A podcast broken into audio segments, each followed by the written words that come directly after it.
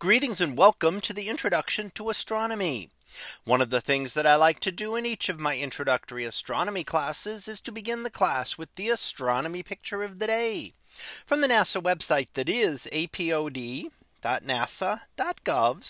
apod. And today's picture for September 21st of 2023. Well, it is titled tagging Bennu. So what do we see here? Well, this is an image from 2020 and in fact October of that year when the OSIRIS-REx spacecraft reached the asteroid known as Bennu. And it did a very careful approach to the asteroid and in fact came down right down just kind of barely touched it and used jets of material to spray some of the bits of the asteroid off into space. And that would then allow a collector on it to bring some of that material to collect some of that material and bring that back to Earth. And now why are we showing this now when it happened three years nearly three years ago? Well, that's because on this Sunday, September the 24th of this year, that sample is scheduled to return back to Earth.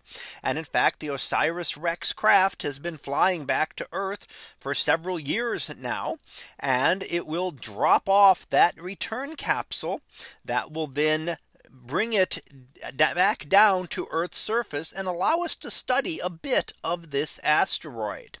Now, why do we want to study some distant asteroid? Well, the asteroids are essentially the building blocks of the solar system. They are in a way unchanged material from the very early formation and things like Earth and other planets formed from asteroids like these and what we'd call planetesimals that added together and slowly built up the larger planets like say Earth and Mars. So we're getting a look at that material before it formed into the larger planets by studying this debris in the solar system out in the asteroid belt, which is kind of some of the remnants left over and very similar to that material that eventually formed Earth.